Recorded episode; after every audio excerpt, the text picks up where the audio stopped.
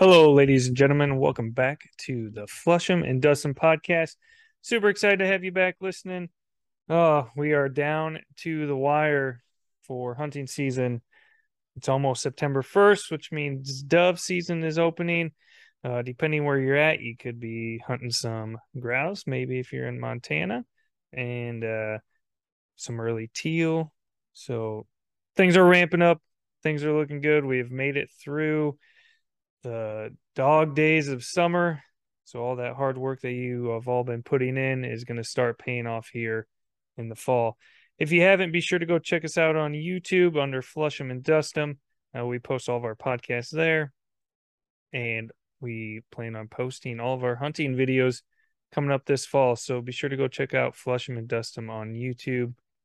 We definitely appreciate it. We appreciate all your support uh, for the podcast. So thank you again for listening. This podcast is brought to you by Hunt Ready, uh, quality vest made here in the US of A. Actually, all of our sponsors for this podcast are here in the USA, and all of their products are made in the USA. So we are so happy to say that.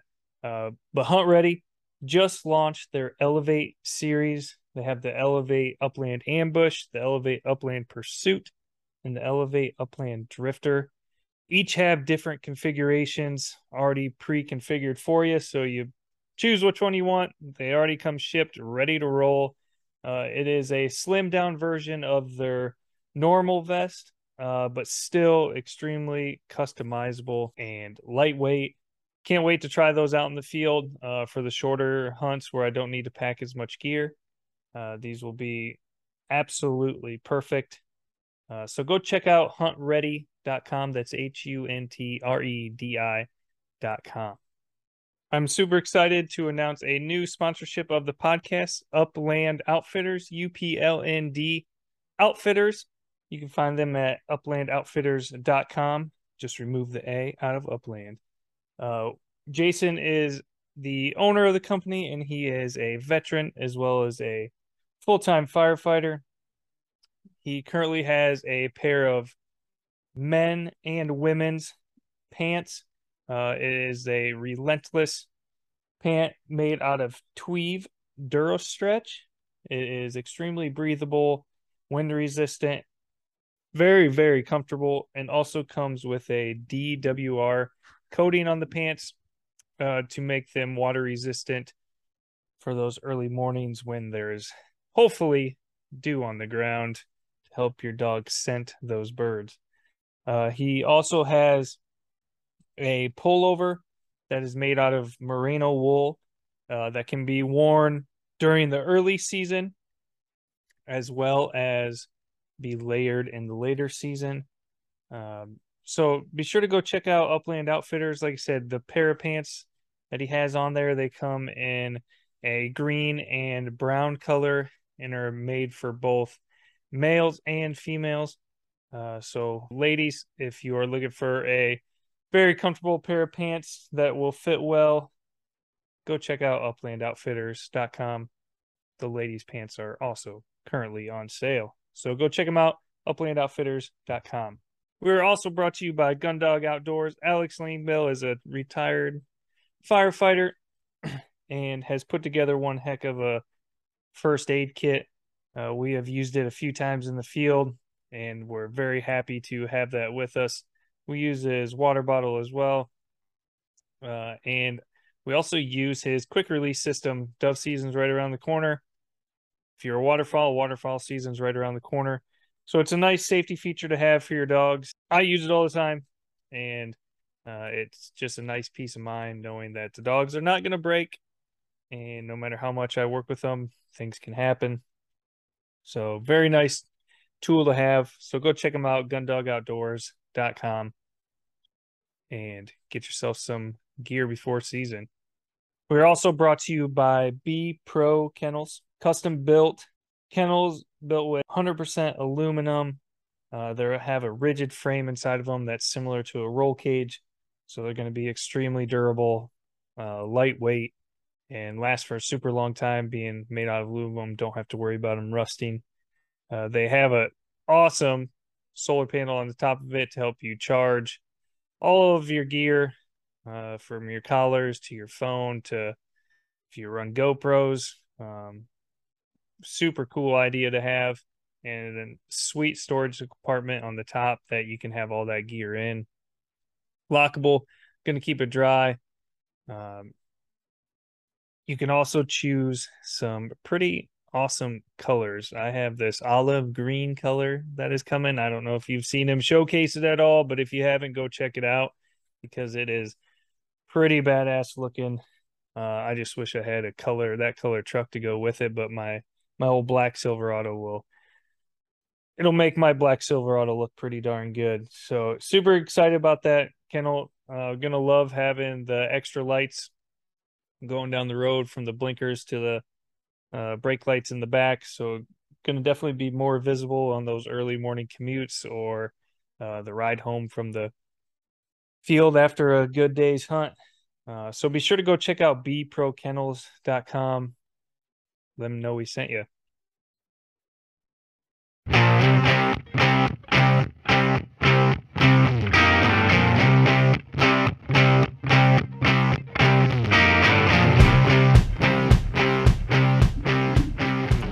Welcome back to another Flusham and Dustin podcast brought to you by Hunt Ready.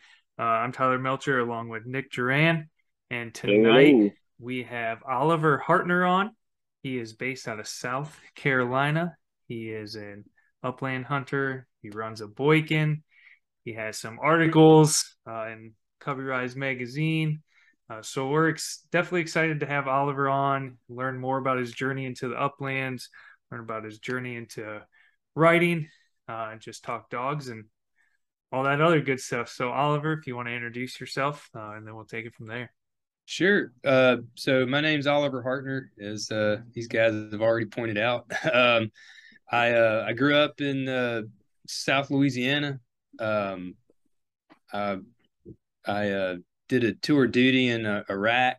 I was a combat veteran over there. I was a. Thank you for your service. Oh, thank you. Absolutely. Thank you for your support. Uh, it took me years to figure out a good response to that. Uh, someone offering, uh, you know, their uh, their gratitude for uh, for my service. Um, but I finally found a good one that yeah. works. That works every time. What branch were you in? I'm uh, United States Army. Nice. I was in the National Guard for the state of Louisiana, and our unit got called up, and so I went over in 2004 and back then, I was a reservist. I was in the National Guard, and so uh, back then they had long, much longer deployments. Uh, ours was a total of twenty months. So there was oh, wow. a yeah, there was a six month train up period at Fort Hood, Texas, and then a a uh, a mobile another training uh, at Fort Irwin, California, at the uh, NTC National Training Center there to do desert run run lanes that were set up to be sort of like an Iraqi village, that kind of thing. Yep. After a month of that, we got to Kuwait, spent a month in Kuwait, and then went to the theater of operations from Kuwait, and then spent 12 months there after Jesus. all that front end stuff. So I, I yeah, yeah, I was a the total deployment was 20 months. And you know, I I uh I wouldn't change a thing. Uh, I did my I did the one deployment and then I got out though. Uh, yep. Yep. Yeah, I'd had I'd seen and and, and did enough to just I wanted to get back to I wanted to get back to hunting and uh, or being outside. I had to take a detour from hunting as well. Yeah. Uh, during undergrad, just had to get yep. get get some things out of the way and get some disposable income in my pocket to uh to get to to hunting again. But uh, my grandfather was a big time waterfowler down in South Louisiana, and uh, he introduced me to hunting. Uh, but he kind of gave it up after uh, after you know he had a he had a di- diabetes, and his doctor had to uh, say, okay, you can't you can't shoot a shotgun. You could you could have a detached retina and lose your vision. Oh, geez. So, yeah, I know. Yeah, he he uh, he didn't want to give it up, but he had to. Uh, and so I had to.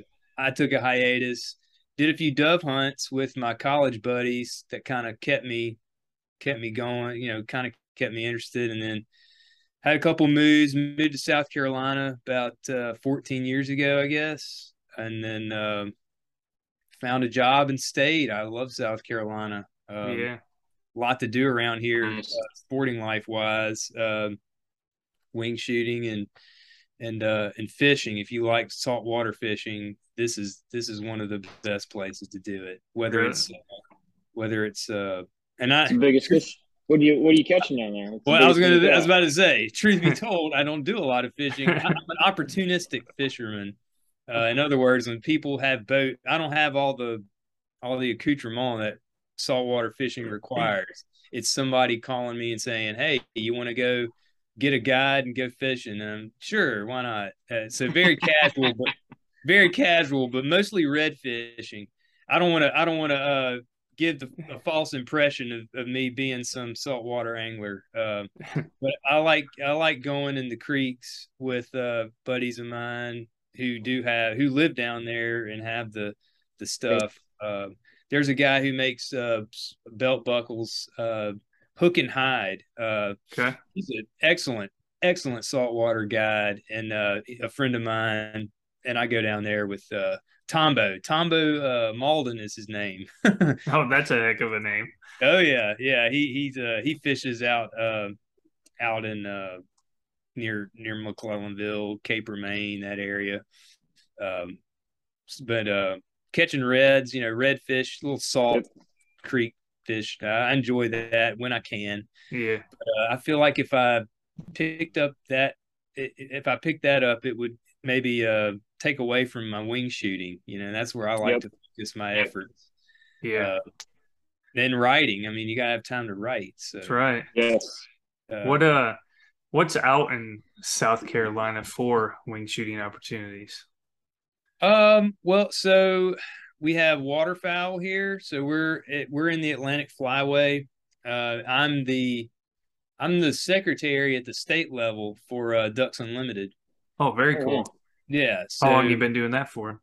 Um, I'm going into year three on the state committee as the as the secretary, and uh, every year we have a huge fundraiser, SEWE Southeastern Wildlife Expo, uh, and they raise hundreds of thousands of dollars at that one event for waterfowl. People people from all over the southeast come to Southeastern Wildlife Expo, and uh, that oyster roast is a really big event for us. So we've got uh, so we have waterfowl, um, uh, mostly wood ducks. I got this guy over at my pond. Uh, that was it, it was you know one of the best one of the best uh, condition. He was in the best condition compared to other drakes that I've uh, that I've yeah. taken. Uh, so I said, "Gosh, I don't I don't have a wood duck. I need to get one." Um, I love those things. Yeah, they're uh, sweet. Oh man, they are. They're beautiful and and boy, do they cook well, man! I think they are super good. Oh man, I think that's one of the best eating waterfowl. I don't, I don't know if they're better than teal though. I, oh yeah, teal, teal is that is some good cooking. Oh, I know. Oh, yeah. You're singing. You're speaking my language. Yeah. That both of both of those species are just excellent, excellent in the uh in the uh Dutch oven, cast iron yeah. Dutch oven. Man. And I bet you coming from Louisiana and living in South Carolina, you got to be a good cook. You can't you know what? They're known for their food. I mean, I I I I I, uh, I did win a shrimp and grits cooking contest, 2013, People's Choice, uh, in, in Jekyll Island, Georgia, uh, at their shrimp and grits festival. Nice. So what have, is, what's a shrimp and grits? What do you fides, I have some bona fides to cooking. Uh, it's funny though. I mean, I have that, and then you know, I do it's what I, it's one of the things I love actually about wing shooting is the fact that you can take something from the wild and make it into a meal and have that connection, that oh, connectedness yeah. to the resource. Uh, you're not just an observer of nature; you're a part of that process by doing by you know hunting and wing shooting. Yeah. And, yep. Culinary art is another good segue to recruiting people into the sport. Um, it is that. True that and uh, gun dogs. You know, like these handsome breeds we all have. Uh, people want to know what that dog can do, and uh, say, "Well, Yep. I'll show you." yeah, exactly. We actually Yeah, had a, one of my favorite things uh, right now is I just got uh, Jet, who's a poodle pointer. oh wow! I was like, oh, this beautiful GSP because he doesn't have his furnishings on his face yet. I'm like, oh, he's not a GSP, he's a poodle pointer. I'm like, oh, what? And so I actually love it. And I'm like, oh yeah, back in 1881, you know, they took a this German hunting poodle and uh, English pointer, and they're like, get out of here. I'm like, it's a whole, you know, it's a whole certified breed, and I had to sign my life away. Basically, I was gonna hunt it, everything. Right. Uh, so it's pretty cool, like to tell that story, and I, I love that people don't know what what he is. Or like, so would you just breed a poodle and pointer? Is that what you did? I was like, no, I did not start this. No, like, no, no. This is long before Yeah, me. that's what I got. I got asked that today. They're like, "Oh, so did you just do that yourself?" Yourself? I was like, "No, not do that myself." yeah, Yeah. that's funny. So uh, we we also, I guess, I was tell you other opportunities. We we have a lot of uh, mourning dove is a big uh, is a big. it- It's it's almost like I would I would liken it to uh, the glorious twelfth over in uh, over over in Britain. Uh, Labor Day weekend is is uh, for wing shooters is like this is it. This is the beginning of uh, fall for us. Uh, wing shooting is uh, mourning dove hunts over field of sunflowers, and then afterwards a big barbecue. Nice. That's very Oh, yeah, that's yeah, fun. yeah. With um, with with all your buddies. Uh, you know, everybody's out there running their dogs. It's very casual, very light. Um, it's just a lot of fun, and then you know you can get a get a gentleman's limit of doves, which you know for me is ten. I know you can shoot fifteen, but I don't. I'm not into the. I'm like if I get ten, I'm good. You know, Yeah. that's plenty. Do you guys- Yeah.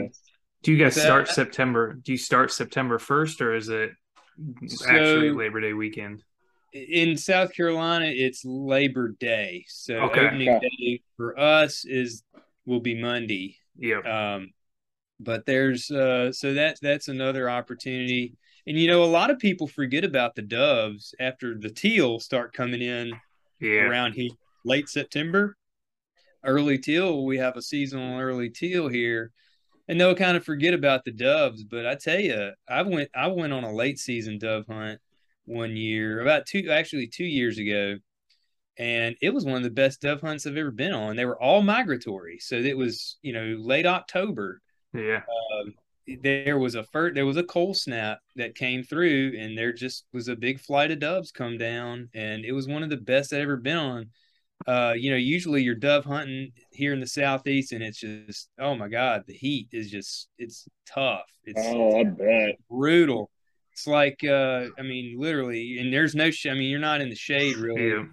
It's it's you know 90 degrees you're sweating you got yeah you got a camo shirt uh you know drab colored hat and uh shorts and you're you're you know sprayed a bunch of uh you know sprayed a bunch of at least i do bug spray to keep the red Yeah. bugs off you from, Yep. from, uh, from biting the heck out of you so yeah um but it's brutal but it's so worth it you know it's so much fun and uh but at, you know, past that, doves are still coming. But the thing about migratory doves is you Yep. got to shoot them then and there There, yep.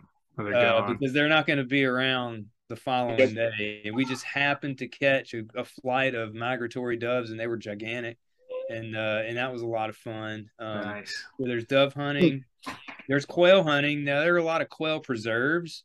Okay. Uh, we don't have a large population.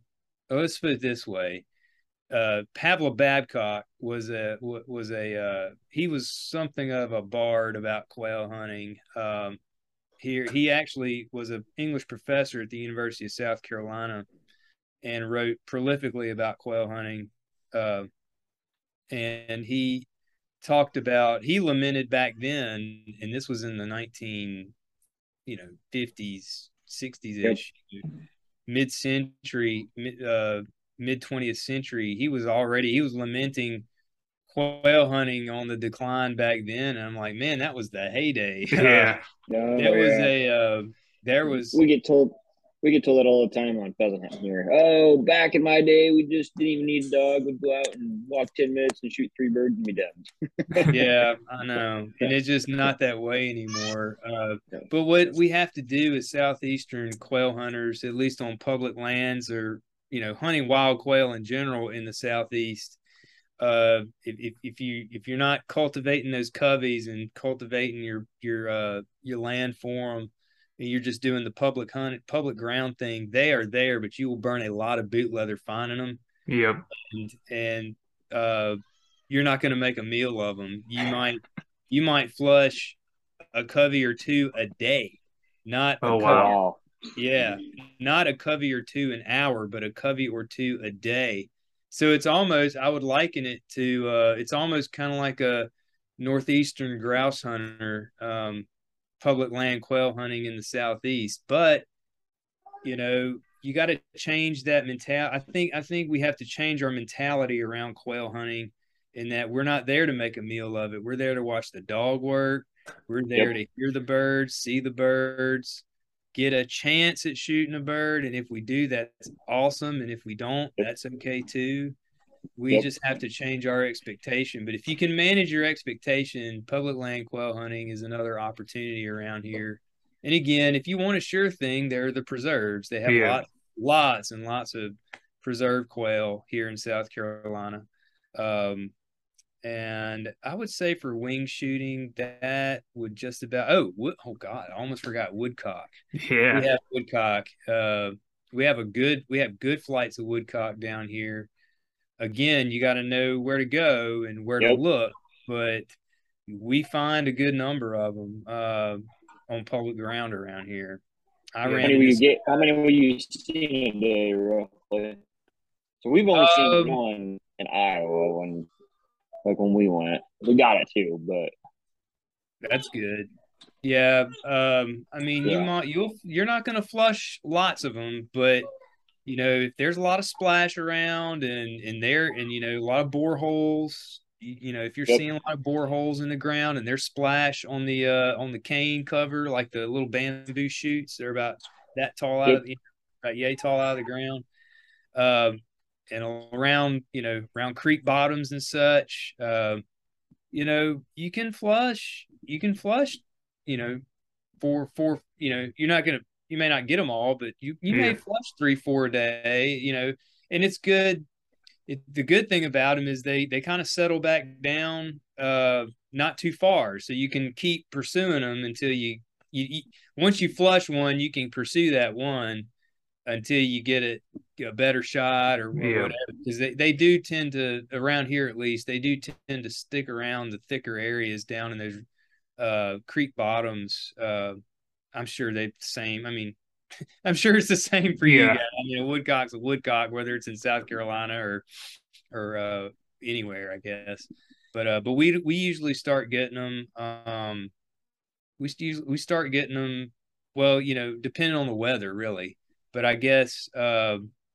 I guess December is is the bet probably the better flights. December, January, and yeah. then we're we're we're zipping it up by end of January. You know, you know. Yeah, you uh, guys are seem like you're just a bit behind us for dates. So we have, I think you can only hunt woodcock into it's either the very beginning of December or November, but yep. like when I when You're I've right. seen them, they've all been around the November timeframe and maybe a little bit in October. But gotcha. Um, I actually saw some.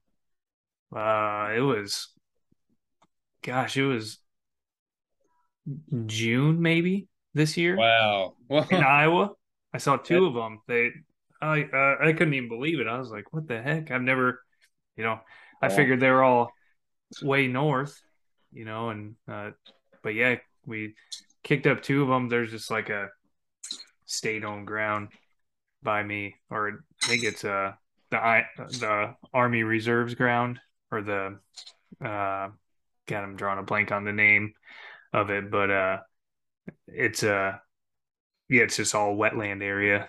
And yeah, lo and behold, we're just walking out there because they have a nice path that you can just walk, you know, and whatnot. Yeah, and two woodcocks flew up. I was like, wow, that was that's crazy to see in the middle of summer. That so, is amazing, man. Yeah. To have them down that that that is cool. Super Yeah. cool.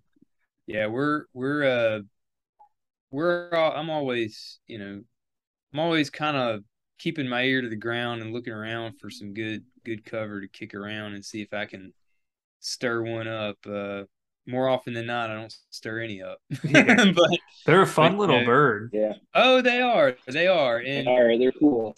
They are, and and they're they and they're wild. They're not a released bird. They're and they actually eat. Again, getting back to the culinary thing, they taste really well. What's had a what's a good way to cook them? Do you have a good one? Uh, my friend does uh, Okay. from Louisiana. Uh, I uh like to bird hunt with. Uh, he he and I were actually high school chums, and uh, and we lost touch for several years. But I met up with him again while I was visiting my father, who still lives in Louisiana, and uh, we connected again. He I was wearing a Covey Rise hat, Nice. and he said, "Oh." What do you know about that? I was like, oh, I have I write for this magazine. He's like, oh, really? Oh, and so uh, yeah, we reconnected over that, and uh, I went. I, I've actually gone quail hunting with him on public ground in Louisiana and Oklahoma, and have been successful with him there. And uh, we went. Uh, we he cooked he cooked our woodcock both times uh, in a in a French sauce, uh, au jus, a spelled A U and then J U S, right? Okay. So au jus. I, I just want to make sure I didn't uh, sound strange over the mic, Yeah. so I'd spell it. And my French is bad. I have bad French, so um, I don't have any, so he, he uh he cooked an au jus sauce. He cooked those uh he cooked those woodcock in au jus sauce. Uh he now we didn't do the the aging thing like they do overseas where you age them and you wait till the head's about to you know you hang them from their heads and you age them until they're about to just fall from you know it's ready when it when the head and the body separate uh Yeah. yeah, none of that we you know we cleaned them up Yeah. you know, we drew them and plucked them, and and he did them over an open fire in this au jus sauce. I don't know exactly what it had in it, but I know it had some beer. It has Nice. a lot of spices. Can't and- go wrong with that. yeah, I cannot. Yeah, that's a good ingredient. Had a little beer, a little uh, you know, some spices, uh, salt. You know, your salt, your pepper, your garlic. Uh, I want to say he might have put uh, onion, of course. Um, uh, let's see. I'm not sure everything else he put in there, but it was very savory. nice. And, but, but it didn't overpower the meat. You know, when I, I I've interviewed a lot of chefs, and they all hate the word gamey because it's true. It's just the flavor profile. That's what meat tastes like, right? Yep. That's what Yep. that's what that's what a that's what meat is supposed to taste like, not this colorless, odorless, tasteless stuff you buy in a package at a grocery store. Yeah, I think people are so accustomed to that flavor that they don't really know what meat really tastes like. I would agree with that. I mean, God, It's all full of preservatives and all that other junk, you know. And I know. Uh, I know a guy who was just not to get off topic, but uh, he was trying to fatten up his beef. So he ended up getting a load of gummy worms that were bad from like a factory that makes them, and then they ate them, fattened them up like that, and then he butchered them. wow. Yeah, and my parents got some of the meat and said it was the worst meat they've ever had. I was like, well, yeah, they just ate fucking three tons of sugar. sugar. Like three ton three tons of corn syrup, not even yeah, sugar. corn syrup sugar. and junk. yeah. Oh man. Oh yeah. So yeah, like you get that, and you think of that farmers are doing that just to fatten their cows up. Like, yeah. ugh. There there is a regrettable disconnect between uh, between people what people put in their in their bodies and in the resource. Uh, it's so regrettable. Um, and you know, I feel like if we if we could just, I feel like the, again, that's just such a to me that's just one of several avenues to recruit people to to our sport is teaching them about real food and where real food comes from and what real food is. Yep. Yep. Um, I mean, That's I what- that- yeah, go ahead. That's what got me kind of recruited into waterfowl. yeah. Is I, you know, I never had, I never waterfowl hunted growing up or anything. And um, last year was like my first big year into it. And I enjoy it. So I love the part of, I love goose. It's, I make it into goose jerky and it is just phenomenal. Like it, better than beef jerky, you know. And um, ever since then, it's like, man, I, my my wife she takes it to work with her all the time. You know, it's it's just a great snack. And like I said, I I don't think I would waterfowl hunt if I didn't like the way they taste. Right. Oh yeah.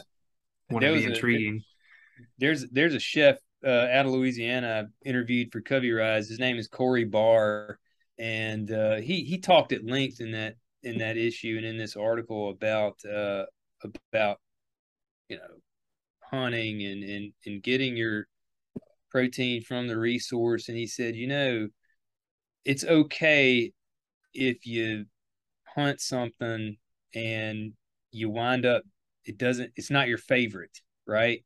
As long as you can make it taste good, good enough to eat it, you know, and if, if you want to shoot them if you want to shoot more of them, make them good enough to eat. And if you can't make them good enough to eat, just don't shoot any more of them. Yeah. Right. This is, yep. you know, I know some people will turn their nose at a, at a Canada goose, but I, like yourself, uh, Canada goose makes a really fine meal, and uh, we'll take we'll take them and put them on a smoker, and then I'll make like a. Now it's rich. You, you don't necessarily want to want to do this. Uh, you, you don't necessarily eat want to uh want to eat too much of it, but I'll make like a like a you know we have chicken salad. Uh, instead of a chicken salad, I'll make like a goose breast, okay. a goose not just the breast, but the whole bird. You know, we'll we'll quarter the bird up and smoke it all. Nice. But uh, make a like a make us like a like a salad out of it, like a spread that you can spread on yep. sandwiches, and it's uh like a curried uh, and it's curried, so it's got like some nice Indian flavor to it as well, and um, man, I, will bring some of that. I, I, and I make it out of. I might have to get that recipe from you. yeah, yeah, absolutely. That sounds pretty good. Happy, actually, happy to share it. And I'll I'll take I'll take any game bird really that's smoked. Yeah, smoked well.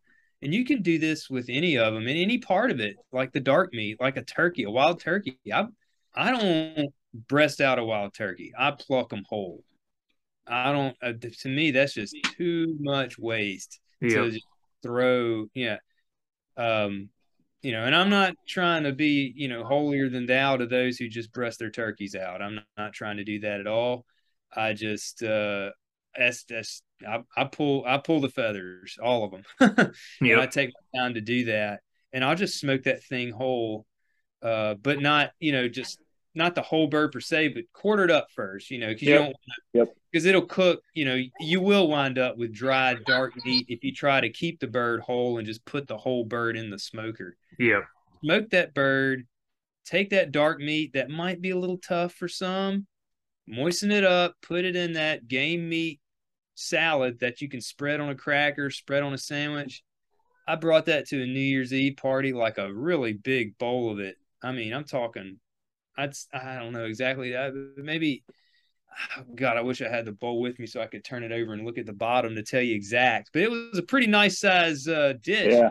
Completely empty. People were like taking crackers and scooping it like the little remains off the edge. I mean, it was. I was like, Damn. gosh, I barely have to wash it. Uh, that's great. I need I need that recipe. That sounds awesome. Yeah, glad. I'd be glad to. It does sound good. It does sound good. Oh yeah, for sure. I'll send it. Um, how did uh, me. just email how, me? How'd you get into writing for? How did you get into writing for uh, Covey Rise? Oh, I've been writing for Covey Rise for let's see, I think uh, since 2017, so about five years now, I guess. No, was it 20, 20 2018? 2018, yes, 2018 uh, was my first published article with them. Hard to believe it was that long ago, but yeah um, I got a I got a really lucky break with them. I uh, I I uh, met them at SEWE.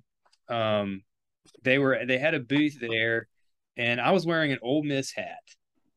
And some of their uh, some of the folks that work at the magazine and I was already subscribed. You know, I was already I knew what the magazine was, and I'm like, oh, there's Covey Rise. Wow, let me let me check them out. So I went to the booth and um, and I was wearing my Ole Miss hat, and they said, uh, I like your hat. I said, Well, I love your magazine. And we just struck up a conversation. And I was writing for a, a smaller, I was writing uh, hook and bullet stories for a smaller uh, publication, a local publication, uh, City Social, our City Social magazine. And I was even writing for, before that, I was writing for nothing. So I, I guess you could say before Covey Rise, I had done some writing. Um, and and and uh, I talked to him, and they said, "Well, yeah, send us some of your work."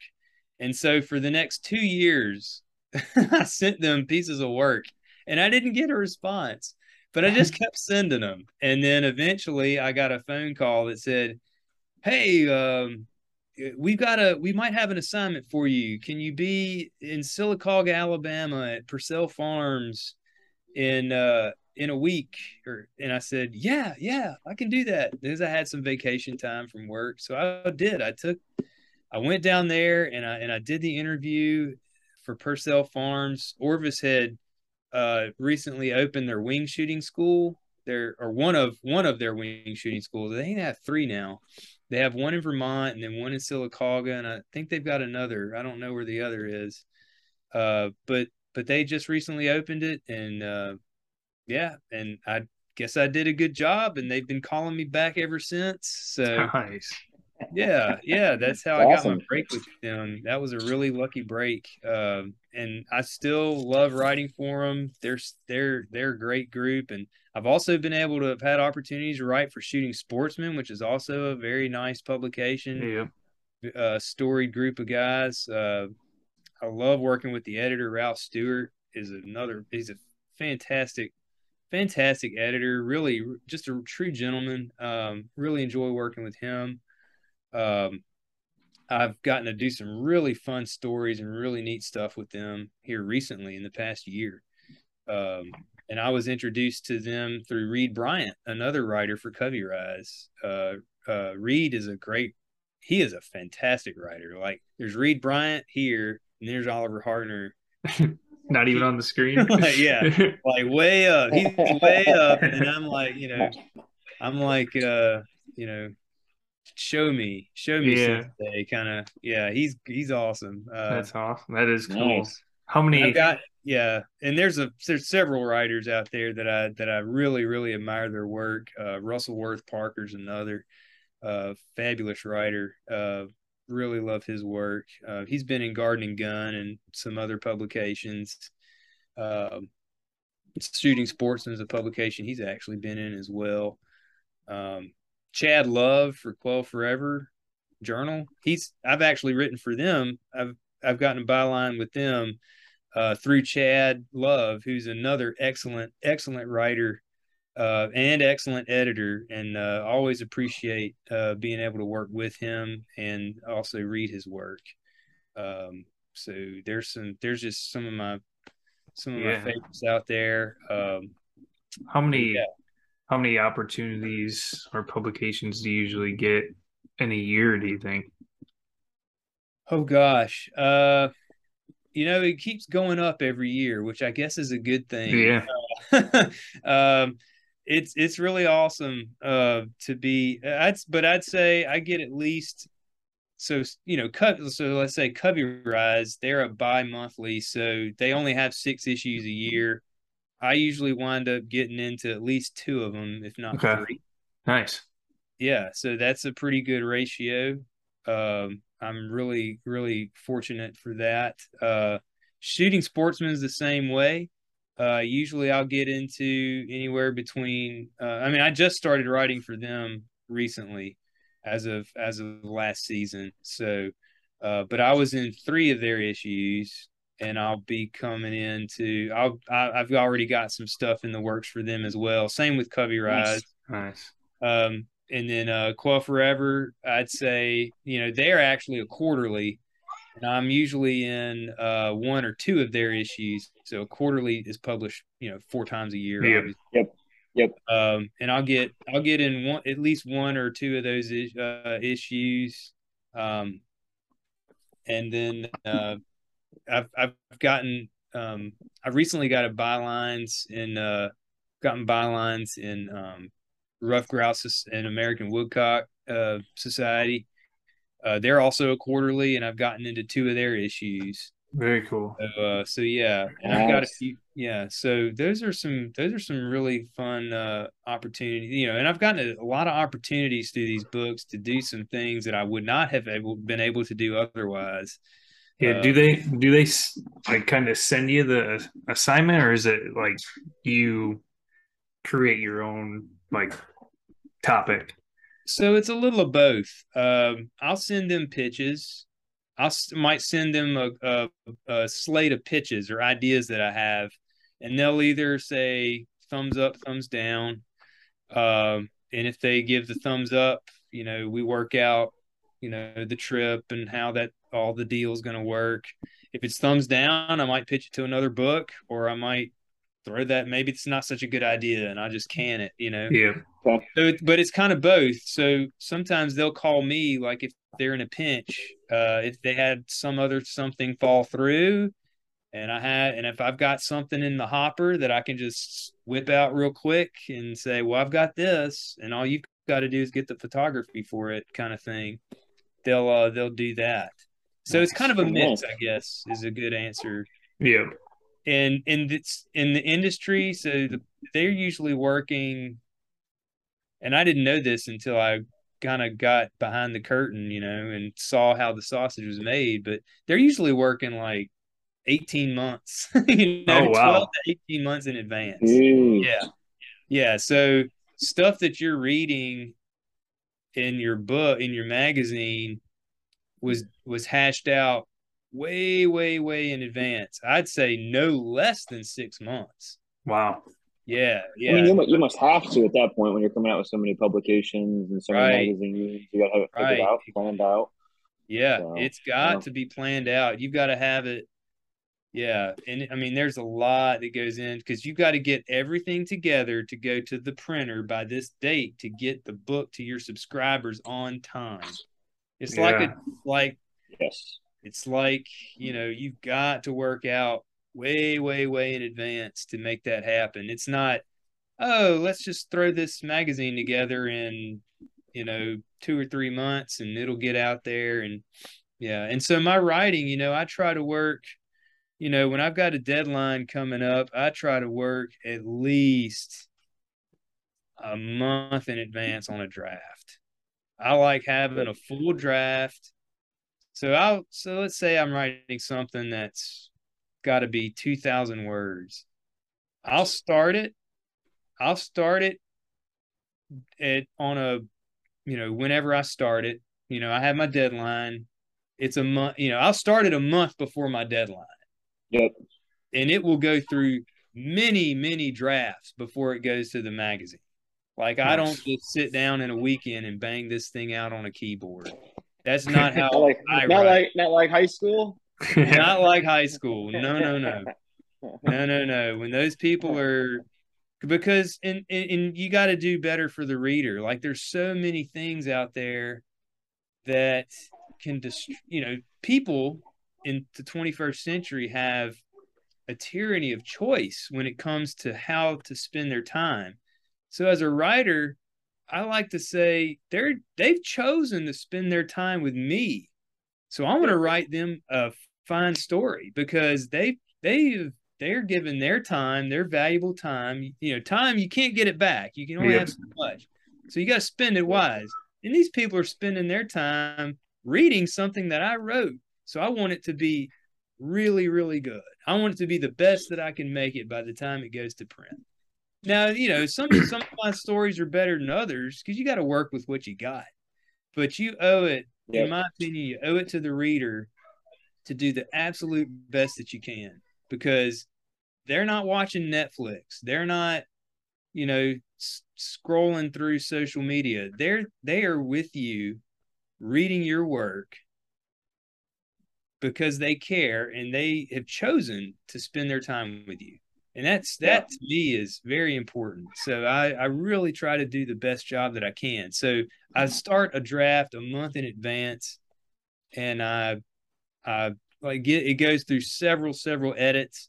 When i can i like to have input from the subject of the article. In other words if i'm writing an article about a chef or you know Covey Rise loves chefs that shoot. Like they were always looking for chefs that shoot. So if i'm i want to get their input um because generally there's you know somewhat you know a lot of them are celebrity chefs beyond you know. I want their input. I don't want to put something out there that they're not going to like.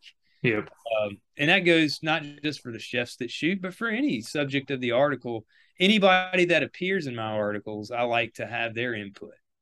Just to yeah. make sure little things are correct and to their liking. Um, you know, especially when I'm quoting somebody, I just like to have that feedback because, you know, I'm not an investigative journalist, right? I'm not, I can show you my work before it goes to print. Uh, I'm doing, I'm doing, you know, this is something that celebrates someone. usually I'm writing something that celebrates what what somebody else does for the sport of wing shooting or for the culinary arts or I'm telling a story about uh, my friends and I on a hunt. So it's not like they can't read this before it goes to my editor. In fact, it's better if they do read it before it goes to my editor. It just makes a story. So I like to do that. So that'll be like generally draft number two. And then just like when you're cooking something low and slow on the heat, I like to let it rest. Yeah. Like let it rest. I don't want to look at it. I don't want to see it for a week.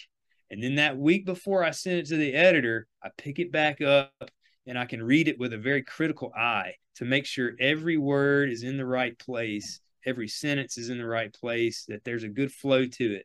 So after all of that, it goes to an editor. Nice. Did so that's you... my process. Wow. I don't I won't bore you. It, you know, it gives, it gives oh, a whole different a whole different perspective on uh, like what you do and what you go through and how you write. That's pretty cool. I like it. Well, I mean, I mean that's how I write. Now there are writers who do Good. it different, but that's how I do it. And every writer's got their own way of doing it and yeah. their own reason for doing it. um, so that's you know. Did you go to Did you go to school for like English arts or something? Yeah, or... yeah. Okay. So, so yeah, uh, my un- I have an undergraduate. I actually have two undergraduate degrees uh, from the University of Mississippi.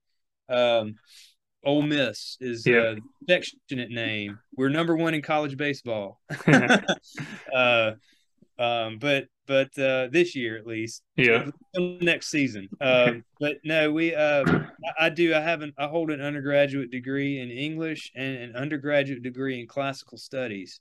Oh, nice. So, yeah. Uh, the antiquities, Greek, Latin, um, classical literature, uh, thing. Yeah.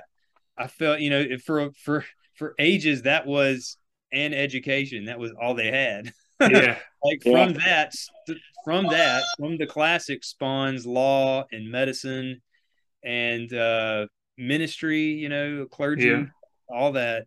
It's from the classics. So, yeah, I have I, I have uh, two undergraduate. I actually had enough hours because I did a victory lap uh, as an undergrad. I just you know Oxford, Mississippi is a fun place, and I wanted to spend a little more time there. Um, do, yeah, I did the fraternity thing, and that was great. Um, Nothing wrong with a little extra college. yeah, a little extra, a little extra bonus. Uh, so I did a victory lap, and I wound up with enough hours. I, I wound up with enough undergraduate hours to to wind up with two diplomas, nice. two undergraduate, nice. and not just a double. See, I thought I was just a double major, but they said no, no, no, Mister Hardner, you got two diplomas. You have two diplomas, so I thought that was great. so now, so I can legitimately say I have two undergraduate degrees in liberal arts, which a lot of people would consider useless. But uh, but you know, well, it's led you to some pretty awesome stuff. Yeah, exactly. Yeah. uh, it, I mean, I've gotten to do things again that I would not have been able to do otherwise. Um, in a recently published uh, uh, article in Shooting Sportsman, I was able to go quail hunting at one of Ted Turner's ranches, de- hunting desert quail in New Mexico. Oh man. Yeah, I know, right? I mean, just yeah, I mean, writing has gotten me there. If I wasn't a writer, I would never have been able to do that kind of thing. That is super cool. That'd be a lot of fun. Oh, it was amazing. It was it was amazing. I was like kind of pinching myself. Oh, is this real? This is so cool. Yeah. Uh, but yeah, it was a lot of fun. I did not get to meet Mr. Turner, but I'm friends with his son. I'm a, a friend of his son, Rhett, and uh, we worked together on that piece. Very nice. And I met him. Um, I met him through a Covey Rise piece that I was doing. So there you go. Yeah. I would not have been able. I mean, it just yeah. I, I met him at uh, Primland in Virginia, another beautiful venue and beautiful place to experience uh, in uh, Southwest Virginia, um, where I got to shoot driven pheasant with a Purdey shotgun.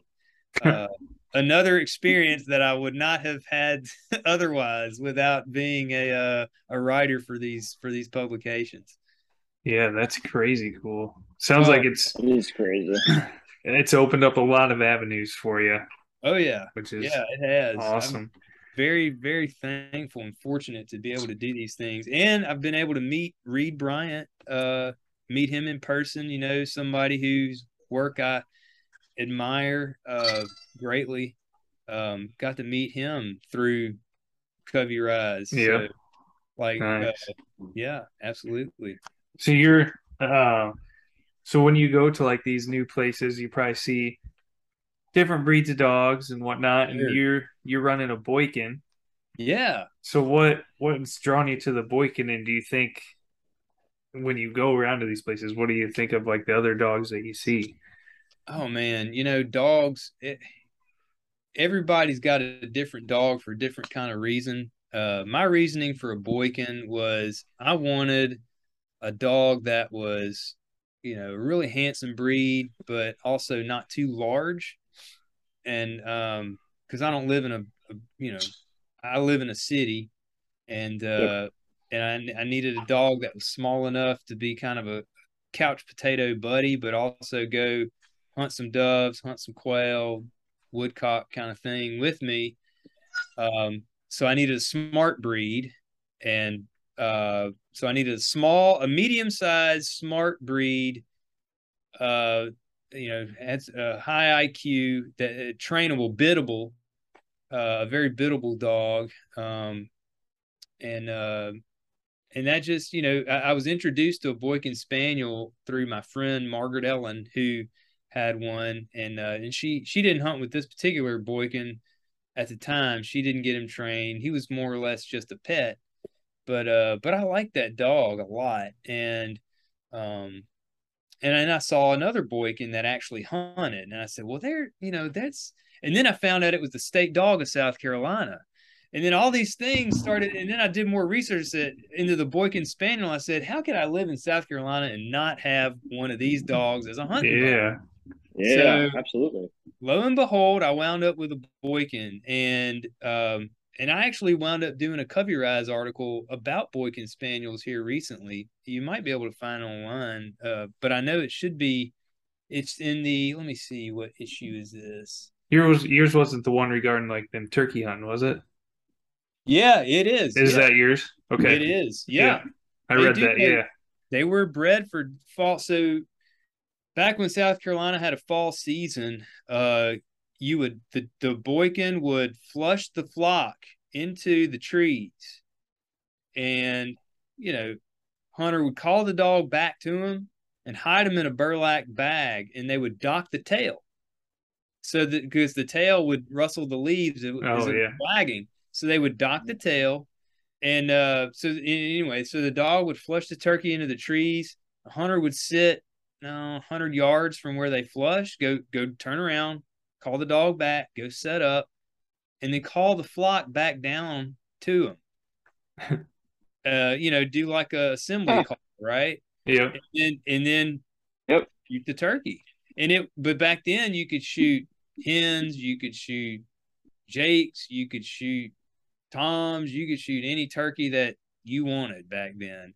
There were a lot of them and then they almost went extinct. Uh, and then they brought them back. And uh, but when they brought him back, uh, there was no fall season. I, I don't know. I can't. I can't say with accuracy when South Carolina did away with their fall season. I'd have to look that up, but uh, there are people in other states that do have fall seasons that do use Boykin Spaniels to turkey hunt, and they Man, use that crazy. method. They use that That's method. That'd Yeah. be cool to see. Yeah, I know. I'd love to see it. Actually, that's one of the things I'd love to see a Boykin Spaniel turkey hunt like they did about hundred years ago. Yeah. Yeah, That's but that's what they're they, that's what they were originally bred for, and, uh, alongside quail hunting as a flushing dog and woodcock as a flushing dog, and waterfowling in sheltered water. Um, you know, they're not going to be able to swim the Chesapeake Bay, but Yeah. Yeah. but but they're great for you know wood duck hunts and and sh- you know shallow sheltered water. They'll give they'll give a lab a run for their money, um, in in that in that kind of water for waterfowling. They like to swim. They really do. You don't have to. Yep. You don't have to teach them. Though mine, my boykin, she will not go in the water unless it's for a mark.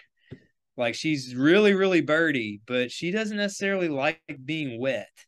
But she'll go in the water for a bird. Um, and I actually got her to retrieve a Canada goose form, Nice. which Gotta is be as about big as her. her Wow. Yeah, How much does she weigh? Do you know? she's thirty pounds. so not much. So a little bit bigger than a goose. That's Yeah. crazy. Yeah. Oh, I know. Boy, she was like the little engine that could going out and getting that thing, man. I was just so proud of her. Like the, the buttons on my shirt were just popping off. Like, oh my God, my chest was busting with pride. Like, oh man, look at what this dog. And, that, man, and I trained her myself. Um, so I accept full responsibility for the deficiencies of her gun dog education. Uh, she's not, in other words, she's not the, she doesn't exactly deliver to hand. She's not a very polished retriever, but she just gets the do- job done. And she's mostly a couch potato, uh, as am I. But, Yeah. but yeah, she's uh, she she's more, you know, she she's my she's my hunting buddy, and, and Yeah. that's what I wanted. I, I I never ran. I've never run her in any kind of uh, uh, hunt trial or field trial, though I believe that she would be quite a competitor. And sometimes I do regret. Uh, I feel I feel as though I might have done her a disservice by not at least getting a novice title put on her. But Yeah. but she's birdie and I take her hunting, so she gets it. You know, she she runs toward That's all gunfire. matters. yeah. Yeah, she doesn't run away Yeah. from gunfire. She runs toward it. She's she likes it. So How yeah. did she do on the woodcock in the woods? So we've she and I have not been successful at it, but we've been successful on quail hunting, and she Yeah. she works really well with. uh She worked. I went on a public land. I was saying earlier. I went on a public land quail hunt in Louisiana, and uh my buddy runs a trio of English setters, and uh um, among those setters, she just fell right into the pack, and you know I was able to call her back to heel. She didn't quarter too much. You know, basically we had those we had those setters running, you know, open, running out. You know, Yep. they were ranging out, and she would she was kind of quartering between us and them, like in the middle there, right? Yeah. And I, I'm able to control her with a whistle pretty good. So, uh, so yeah, she was quartering, you know, between them and us. And when they went on point, I'd call her back to heel, closer to heel, and we would make our way to the we make our way to the setters, you know, they're honoring and uh they're all honoring like we know there's there's so covey there. Um and then uh she would come to heel and then I would, you know, get her calm and then get everybody up and ready. Like you get here, you get here. That's what's great about having pointers and flushers. You know, you can get everybody set. If you're just doing pure flushing dogs, man, it's a different tough. experience. Oh yeah, I I don't know if I'd want to do it. I don't know if I I could be successful. They're just to me, there just aren't enough quail, wild quail out there to just do just a flushing dog. But I'm sure there's people that do, and I'm sure they probably bag a lot more birds than I would. But uh, but anyway, she uh, you know, she waited calmly, and then I, when I released her, she went just slammed into those briars and through that thick stuff, and there was just coveys of quail, just boom, they would just blow up in the air. We get one or two, and then and then go see where the singles went. she had such a ball and she was just torn to pieces by the Briars, but did not give a damn.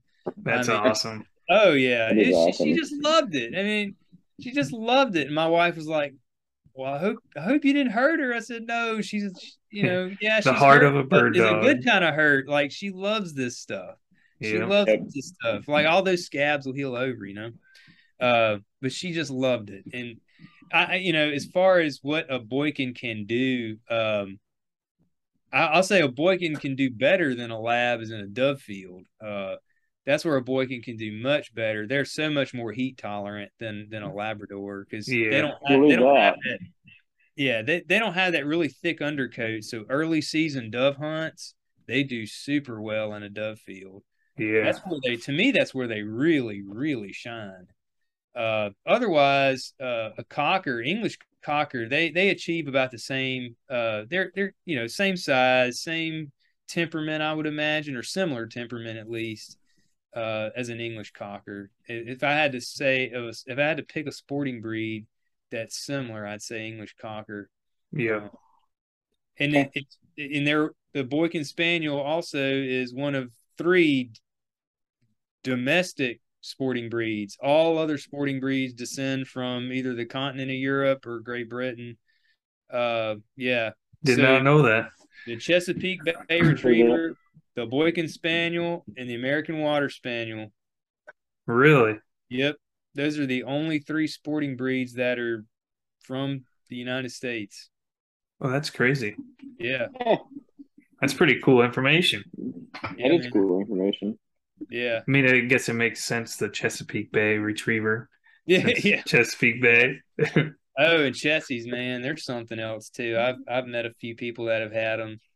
They are very, very territorial about their owners. They yeah, are like that's what I've heard. Yeah, they are. And, and well, didn't they used to use them?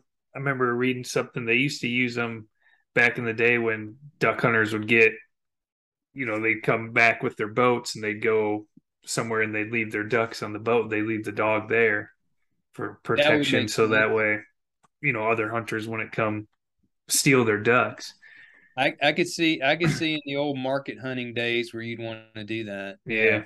Otherwise, you know, somebody else is going to get your haul, and yep, yep, uh, you'll be you'll be sol poorer for the yeah you'll be a lot poorer for the effort. But yep. no, yeah, that um, but another handsome breed is a Chesapeake Bay Retriever. They are just beautiful. Yeah, they are. And big one. There, I've seen some monsters out there, and and you talk about just swim. Oh my gosh, those things. They they they can swim some treacherous water, from what I hear. I've, I've never I've never I mean, truth be told, I've never seen one in action, but I know they're a handsome breed. I've known some people that I haven't. Uh, yeah, I, have heard they're hard to train, but I don't know if that's true or not. They're just stubborn, very stubborn yeah, dogs. I could see that. Yeah. Boykins are, yeah, yeah, so Boykins are uh, hard headed somewhat and soft hearted.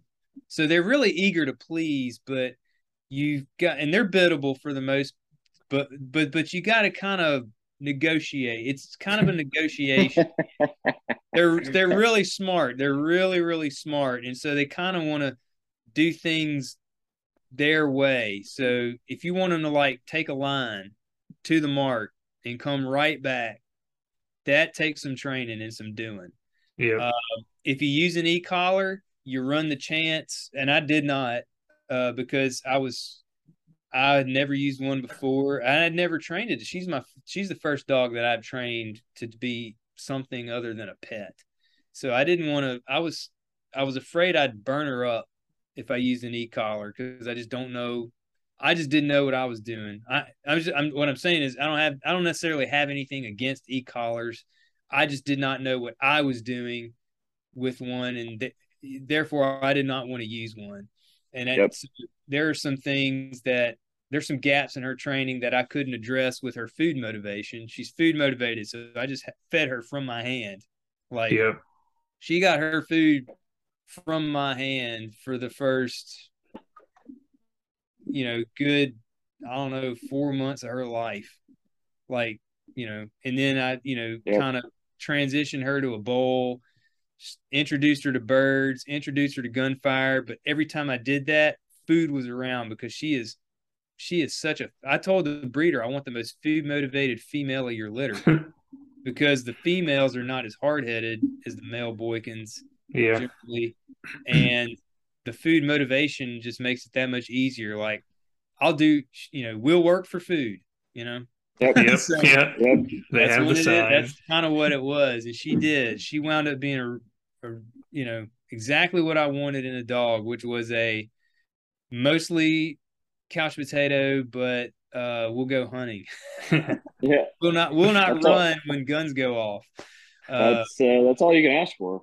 I mean, at the end of the day, I mean, I'm not a professional hunter, and this is my. I want to have fun too, and so if we're Yep. both having fun, then that's a successful day in the Yeah. field. Yep. yeah, it's not always about the numbers. No, no. And the older I get, the less it is about the numbers. Uh, yeah. The body count just does not matter. I just want to know, take a, take a bird or two. I, and re- I'll even watch them. Yeah. I recall last year Tyler and I going on a good hunt, and we ended up getting was it three or four birds Yeah, three or uh, four. like an hour. And uh, and the limit here is six. We could have went two more, but we had such a good. It was fun. The dogs ended up getting some tracking in because we wounded a bird, and um, had a couple points with our dogs, and that was it. Called it a day. We could have. We had all day to hunt, and we hunted one hour. Dogs all were happy, we were happy, and it's like Yeah. Yeah. Dogs were happy. We were happy. It's all right. I'm gonna go home It's like- and spend time with my, my kids, my family. yeah. Let's So, not let's not ruin the rest of the day, you know, after such a good hour. Let's leave it at that and end on a good note and Yeah. and it was football season too, so it's like Yeah. go home and watch some football, Yeah. you know, and So y'all yeah. are. I- I'm not. I'm not the best at. I only know because because southeastern football is a religion, or the SEC is a religion. I'm. I'm Oh, more yeah. Familiar, I'm more familiar with this conference than I am the others. So you guys are Big Ten. Big Ten, we're Yep. Hawkeyes. Yep. Yeah, that's right. That's right. That's So we never win any bowl games. Oh we just- man. We just suck at them. Oh well, you know, I mean, yeah, we uh, yeah, that's we. It's a religion, especially in Alabama. Uh, football is a religion down here. Oh man, I can Oh, only yeah. imagine. Yeah, Can only imagine. religion. Saturdays are, but you know, I, I'll still, I'll still probably- get to Dove Field over a football game and just have it playing in my in my you know I'll listen to it or something. You know, Yeah. Yep. Yeah, you can't beat that. They probably shut down Alabama on Saturdays. Oh yeah, The whole town's just shut down. yeah. You know, they don't have games. a professional team. That is, I mean, or they do, I guess. Uh, most professional players, or a good number of them, come from that team. So Yeah. I mean, they're, uh, yeah, they, yeah. Um, and then there's that rivalry between them and Auburn. I've, I've, I've got, I've got more Auburn friends than I do Alabama friends, but uh, I do have some on both sides. And boy, they are a bitter. That is a bitter, bitter rivalry. I can imagine. Yeah, it's that'd just like Iowa, Iowa State, man. Yeah. People Oh. are bitter, bitter about that up here. It Man. is.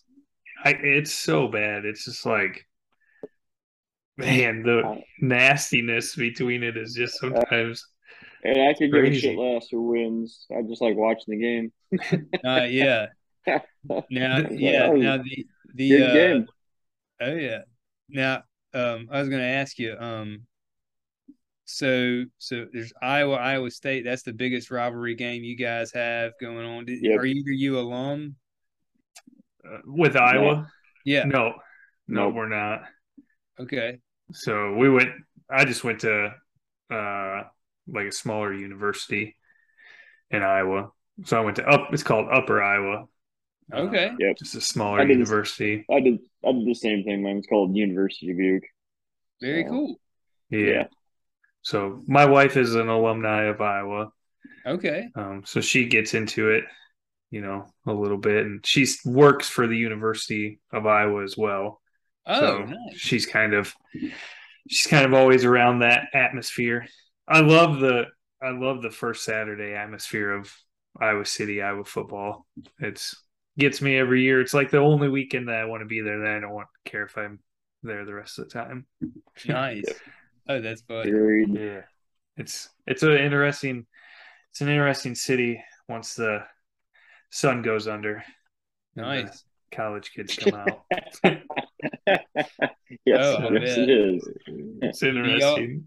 You guys get to go hunting together a lot? We try to. we do. We do most of our hunting together. We Oh, nice. got uh, a few few trips planned this year that we're going on. Three of them to be exact. Nice. Um, one's just an Iowa. One's just in Iowa for a Friday Saturday type hunt, and then um, we're going to Wyoming with some buddies here in well, two weeks for sage grouse, and Yeah. then we go to Kansas in December together for uh, hopefully get some prairie chickens. Oh wow, that is awesome. I need Yeah. to make it out there and start hunting and and uh do some walking in the prairies. I've never been to that part of the country. yeah. I've been to Missouri. I've been to Missouri, which I don't know. I mean, yeah, I guess Missouri. Yeah, mid- Missouri's Midwest. yeah. Yeah, I don't think they have much for bird numbers there though, No, compared Yeah. to if you headed further west to Kansas or a little bit up to Iowa. You got some decent there's some decent numbers here. But Yeah. you continue heading west, you just have more opportunities for a lot of different species. Less people. Yeah, Ergo, and just more a, op- and a ton of ground. opportunities. Yeah, a ton of public ground. Which oh is yeah, that's the thing about South Carolina. You know, it's hard. It, you know, most of the land around, a lot of land around here is private. Uh, Yeah. So you've got to. Yep. You got to lease. You got to get in a lease, or you got to, or you got to, you know, pay to play, and it's, Yeah. uh, not cheap for sure. Um, but yeah, it's, you know, we still got some good public opportunities. Our draw hunts are for waterfowl are usually spectacular. nice. Yep. Yeah, so we've still got some public hunting opportunities, but uh that's why I try to support these conservation organizations as much as I can because uh, Absolutely. through my through my time and and and and through my membership and through my you know treasure if I can manage is uh is because you know they're they're the ones doing the work uh especially Quail Forever around South Carolina and Ducks Unlimited well hell the National Wild Turkey Federation headquarters is here too so Oh yeah. oh, I didn't know that. It is. It's in Edgefield. I've been there. It's a, if if you ever make it out this far east, uh, it is beautiful. It's a beautiful facility. They got a really amazing uh, sporting clays range. Um, that's I mean, really, it's all brand new, very up to date. Uh, really nice, really nice sporting clays range. But yeah, it's in Edgefield, South Carolina. National Wild Turkey Hmm, Federation nice. uh, headquarters is right. It's about an hour and fifteen minutes from my house. Very nice. Yeah, Nice. yeah, That's awesome. yeah, man. So yeah. The more land, the better. More public land, the better. I know, yeah. And backcountry hunters and anglers, same thing. You know, Yeah. uh, I support them as well. Uh, that's a great, great group of conservationists. What they're trying to do, uh, because gosh, you know, y- you can't connect people to to our sport unless you have an opportunity to show them uh, what it's about. And to do Yep. that, you need you need land. Yeah. you need you need open Yes, ground. you do. and a lot of the organization stuff kind of overlaps a little bit. You know, like Yep. I mean, big country, you got ruffed grouse and all that. You know, up in the woods, and I mean, so there's yeah, there's benefits to every one of these organizations having success Oh yeah. for all Yeah. of us. Yeah, so hopefully the listeners out there will uh will if they're not already supporting them, will uh jump on board. Yeah, let's hope. Absolutely. I know, man. That's um, what it's about. Yeah, Gotta you know, save them, save what we got. yeah, not making more land. No, they're not. And there's, I mean, No. this is, you know, I, and you know, I I know you guys are probably like, "Oh, I wish this guy would would shut up, but uh, Oh no, you're good. Not at all. But uh, but I'll I'll I'll say this, and then I'll I will you know, guess you know, be quiet for a little while. But I uh, this you know, everybody you know, we're looking to. At, at Mars and you know in the future like what's our future going to be this is the only habitable place in this universe that we know of. Yeah. And, you know that that that would True. support us and the species that uh, that ha- that uh, ha- habitate this planet. Uh, what are we going to do if we ruin it? What are we going to do if if it if it if it's gone? If we misuse it and abuse it? Uh, we can't go to Mars. You can't you can't have what we have on that planet. And there, this is this is this is what we've got. That's why we've got to we got to do what we can to uh to take Preserve it. Yeah. yeah, preserve it, con- conserve it. There's a difference between Yeah. preservation and True. conservation. True. Yeah. Yep. Preservation, you know, if you preserve everything, you conserve nothing. Yeah. Yeah. Uh, so yeah, and you know, I know some people. Why are you burning that? Well, look at California, and that's that's why we burn down here. Uh, that's why we do what we have to do because, we, you know, that's responsible stewardship of the, of the resource. Uh, Yeah. is, is management managing it for not just us but for everything and for all the species because we're we're connected to each other um us and them they need clean water so do we they need Got that right. so yeah so anyway i'll uh get off my soapbox i just, No, I just wanted to plug man. that Yeah. I, I felt the need to plug that Yeah. That's all right. No, we appreciate that. Yeah Um, yeah, no, this is it's been super good, man, and uh been great learning Yeah. about your writing and about how you got into it and just there's a lot I didn't realize there was as much opportunity in South Carolina as what there is, you know, Yeah. with uh different species and whatnot. yeah. Sounds like it'd be kind of a fun state to come out check out someday and yeah um if you're if you're a whitetail hunter we have one of the longest seasons for whitetail deer in this in the united states really Yeah, our our uh our whitetail deer season in the county that I live in starts in August. holy Oh, I know, God. man. it goes till when? I mean, I mean, look, they it, I don't see how some guys do it. I mean, I'm like they're It's gotta be like hundred degrees out. oh, it is. It's it's it's it's miserable, but they do it. they, will shoot, shoot a deer in velvet, you know. You can do that here. It's legal. Yeah. Wow, that's crazy. Did not Mhm. know that. Yeah. Oh yeah. We have one of the longest whitetail seasons. Yeah, it's super long. Dang. Yeah, there's people already deer hunting down here. oh, that's crazy. God love them because God, I wouldn't want to do it. Mosquitoes will carry you away. Oh shit. Yeah, that would be bad. That would be bad. Wind So- up with yellow fever or something. Yeah, yeah. No kidding. Yeah. Uh, so awesome. Well, Oliver, again, thank you for coming on to the podcast. yes, thank you, thank you. Definitely appreciate it. Um, look Oh, forward to reading more of your articles coming out Oh. and uh, just following along on Instagram with you.